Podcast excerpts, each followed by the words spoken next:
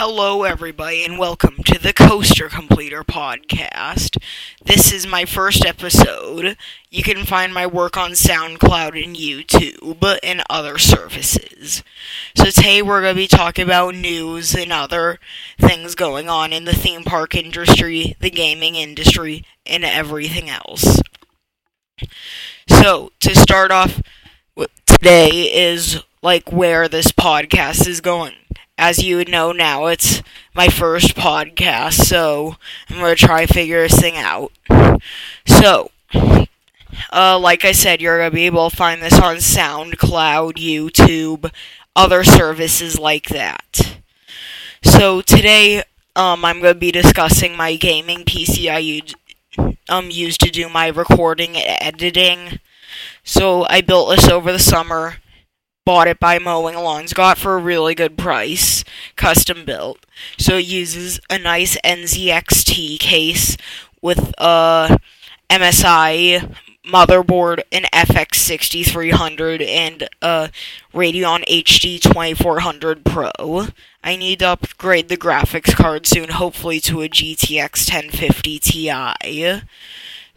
So, um, it has 16 gigabytes of RAM, 2.5 terabytes of storage. Uh, yeah, the graphics card has a slight overclock. In my peripherals recording this, I'm using a Razer Kraken Pro. So that's my gear now. Let's just get right to the show. So today we're going to be discussing, you know, just what's been going on the tech world. If you haven't heard, um, I'm gonna be saving up hopefully to get an Oculus Rift. That'll be nice to get along with a GTX 1050 Ti to end the whole thing off and get my computer VR ready. So the graphics card that it has currently now, the 2400 Pro, is like 10 years old. DirectX 9 can't handle much stuff today even though it can handle most Source games at 30 to 60 FPS.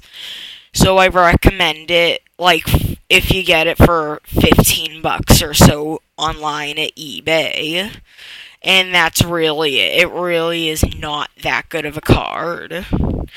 So uh, in this section, we're going to talk about the Ethereum mining craze. So it seems like lately the craze has been going down. It's been losing popularity lately, and it's been at a gradual decline. It really hasn't been as good as it used to be, which is good for me because GPU prices are going down instead of rising drastically again. So, yeah, that's it for Ethereum so far. Of course, what I have to talk about now is the recent Google press conference, October 4th, four days ago. A whole line of new products has been announced. So, the well hyped up Google Pixel 2 and Google Pixel 2 XL came out, they're not really my kind of look for a phone. They're pretty good looking, but I wouldn't say they're my favorite. Then came out the Google Home Mini and the Google Home Max. The Mini is supposed to compete with Amazon's Echo Dot and then Max is supposed to compete with Apple's HomePod coming out later this year. The Google Home Mini is out for pre order now, and the Home Max is going to be out later this year. So I can't wait to see what updates happen with my Google Home because I have the original one. Got it last year, like a month after it came out, and it's really nice. So I wonder what new features it will bring. So there's that. Then also there's the new Google Pixel book, the way overpriced uh, Chromebook. $1,000 for base model, $1,600 for the best model. I don't really understand the price point because it doesn't really make any sense. Chromebooks are supposed to be like for schools and low priced and not that powerful laptop. But I mean, who needs an i7 in a Chromebook that can't even run any programs other than a few Windows programs? I mean, no, not Windows. Uh, uh, a few Android programs here or there. So, those are some of the new products also, the Pixel 2 is going to have new AR features, kind of going on to Apple's AR kit. And going into Apple iOS 11, huge update, many new things coming out. Optimized to work with the new iPhone 8 and iPhone 10. It's iPhone 10, not iPhone X. So those new animojis, AR kit, which is a massive thing. I've been playing tons of AR kit games, lots of fun.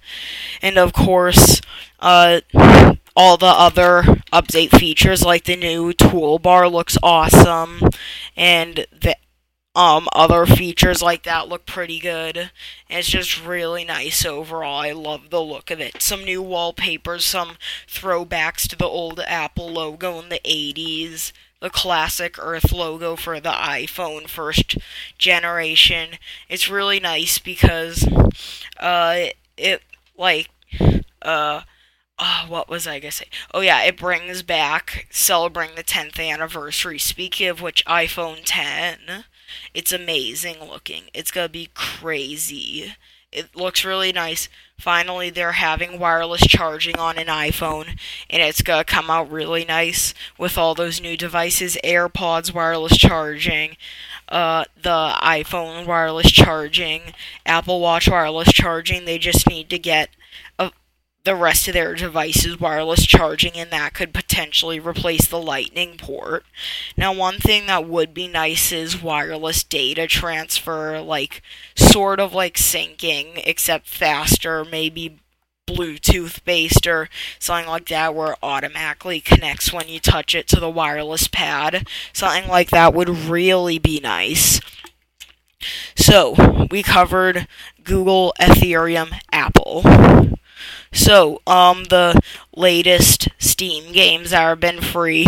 Obviously, I've been trying out uh the like new Steam stuff. I've been like the Steam VR stuff. I've installed that. Still gotta run the performance test.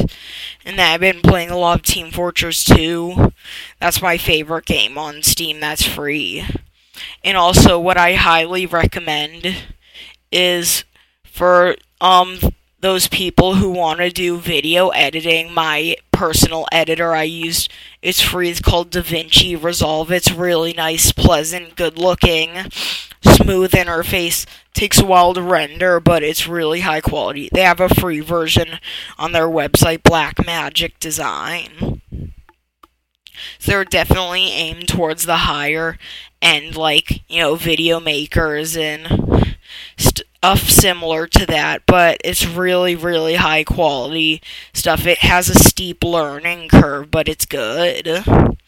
And so, um, off to theme parks, my personal home park, Lake Park, recently opened up a new ride. It's similar to like the Alpine Bob type rides, the Music Express, except it's just moved that park. I predicted it would be a flat ride. It took up the spot where Equinox used to take up, yeah, that old disaster of a ride. So now that that's gone, hopefully this one's more reliable and actually works right. Because Equinox, I've never been to the park at all when it has ever worked. I've just seen it in SBNO mode. Which kind of stinks because it looked like a really fun ride.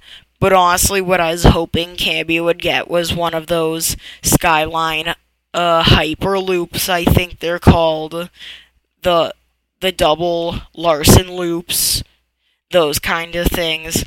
Now I know they're not really a coaster, which they're obviously not. It's a clearly flat ride. Uh, it's all one link, but it would have been nice to see them get one of those, you know, maybe be the first, but it went to a Six Flags park instead. Speaking of Six Flags, they've been getting a lot of nice rides announced, a couple new RMCs. Uh, Georgia Cyclones getting an RMC makeover, so now we'll know what's like to have a standard Cyclone layout RMC, and it's honestly not that impressive looking. Just a couple inversions kind of a Cobra roll thing, but I honestly wish it was more than that. Way too short. They could have done it quite a bit better. Then a couple new flat rides. um, came some really nice looking ones, then the Hyper Loop thing, and then some water park and kids area expansions. Nobody really cares about those. Into the Cedar Fair chain, they've got some more nice RMCs. Cedar Fair does RMCs right. Like Steel Vengeance is really nice. Looking, that thing's gonna be crazy when it comes out. I'm excited to see what the results of that are. Um, then Twisted Timbers taking over uh uh what was, hurler it I think King's yeah Ki- no King's Dominion I think or King's Island. I don't exactly remember but that looks awesome. Surprisingly it's gonna be longer than the original layout. Usually RMCs are a couple hundred feet shorter so that's really nice how that's gonna be. And so yeah that's pretty much it with theme park news and so, next moving on is going to be what I've been keeping up with technology recently. I got a Nexus player to add to my arsenal of electronics. I have 16 game consoles, like 10 computers, and lots of other devices, so that's nice to have. It can still run Android Oreo, which is really nice and so that's gonna be really it's like a really nice system netflix all that and 54 bucks on ebay. It's really pleasant to uh like use. Really nice great price. And so speaking of which like something i'm bummed about is recently if you've seen my Instagram, I did a post about it. There was this really cool model roller coaster project that came out, and they had a really nice Kickstarter. I backed um, a lot of money into it, believing it'd succeed, and then it just got canceled halfway through because not enough people wanted to fund it, which really made me sad because you know it seemed like a really cool project. So it's um really nice um how it's come like it would have been really nice all 3D printed. The guy just needed to make some more um, money to get the materials and stuff and get a company to start sourcing and make it a project. He was going to make it all open source so anyone could add to the system. So I'm just really sad that he's taking um, it down like taking the project down. I really had high hopes, so guess I'll still have to have faith in CoasterDynamix, the longest running coaster model company since 2004. So, um, next on the list is uh I want to discuss I've been obsessed with lately is Open Roller Coaster Tycoon 2. It's a really nice mod for Roller Coaster Tycoon 2. Normally I couldn't play it on my Windows 10 PC, but what Open RCT 2 does is it makes it from the uh it makes it from the assembly language which isn't compatible with Windows 10 like the program and writes it all in. It's either C or C plus plus. I don't know which of the two or C, but it's really neat and it works and there's tons of cheats and mods. Like you can press a button so it spawns 250 people once or press another button it blows everyone up in the park all at once and it's amazing. But it's really really nice They've got lots of nice tools, highly suggest it. So yeah, also with that, you can install custom rides, which I've been doing. Like I've gotten some custom RMC hybrids, and uh, I was thinking about it. I was talking to one of my friends. It's uh, written in C, I'm pretty sure. Yeah. So, um, along with that, I wanted to discuss Huh, I want to discuss. Oh yeah, next I want to talk about is my server acquired recently from my best friend. So the server, even though it's from 2004, it's an old um Dell um server 2850 it's called. It um, I so far have two SCSI hard drives in. I run Ubuntu Server Edition. It's a really nice server. It has a little LCD on the front to keep your data and it's really pleasant like i'm going to use it to hold all my podcasts and videos i create in the future so that means I'm going to have to run an Ethernet cable from my bedroom, which I do all my recording in, to the basement, which I'm planning on doing soon. I'm going to need to take the um, measurements to stretch it. So, uh, next after that, the next thing I'm going to talk about is. So, next, I actually have a um, question. I'm like I'm gonna want you to leave in the comments on one of the sites I upload this to. Recently, I got an Arduino. Um, I'll talk about the kit I got in a second. It was really good, but where can I learn how to use it? Um right because I don't know. But what is is I went to UDO Electronics great store nearby, picked up the Arduino kit for 30 bucks. It comes with LED matrix, 7 segment displays, tons of wires, capacitors, resistors, you know, the Arduino Uno and all of that stuff for 30 bucks. Everything you need to get started. And for additional 15 bucks I picked up a little 2-inch touch screen that goes with it so you could make a small OS, I think. No, because it's a microcontroller. But it's really neat and I can't wait to see what I can learn with it if I can ever learn how to use it. So that's all for my Arduino. Alright, now I know this episode is kind of a mess. It's my first episode, obviously, but I wanted to talk about my laptop. I'm using a 2015 MacBook Pro. It's perfect. That has DaVinci Resolve and most of the programs I could want. Now, I personally have been using this PC for a few months, and I really have not been liking Windows. I'm a Mac guy. I always prefer MacBook Pros and Macs over PCs. I just find them a more seamless, um, you know, OS, and they're really nice machines, pretty well priced. If not just a tiny bit overpriced, but I think they're great machines. I highly recommend it. So, I got mine. It's really nice. It's been holding up through school. Use it every single day. The battery still is in perfect condition.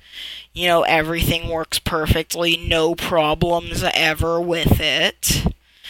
Except um, once I accidentally installed MacKeeper. If anybody ever tells you to install MacKeeper, don't do it. It's a virus. And it's a pain in the neck to get it uninstalled, but probably someday I'll do a tutorial on how to install it, maybe. I don't know, you guys can vote on that. But I really hope you guys are enjoying this podcast. But yeah, I prefer Macs. So, also, I have another problem I need help fixing. Um, I posted this on Reddit and I need help. So recently I got two VIC 20s and both of them don't work, but when I plug it in, it makes this weird colored rainbow thing on the screen and it almost makes me want to try to fix it. Like I have hope in it, but I don't know what's wrong. Maybe I need to reseat the ROMs or something like that. So I'll have to work on that. So that's pretty much gonna conclude today's podcast. I hope you'd enjoyed it. It's pretty good length, 20 minutes. It'll probably get longer in the future. But thank you for tuning in, and I hope you enjoyed the show. Bye.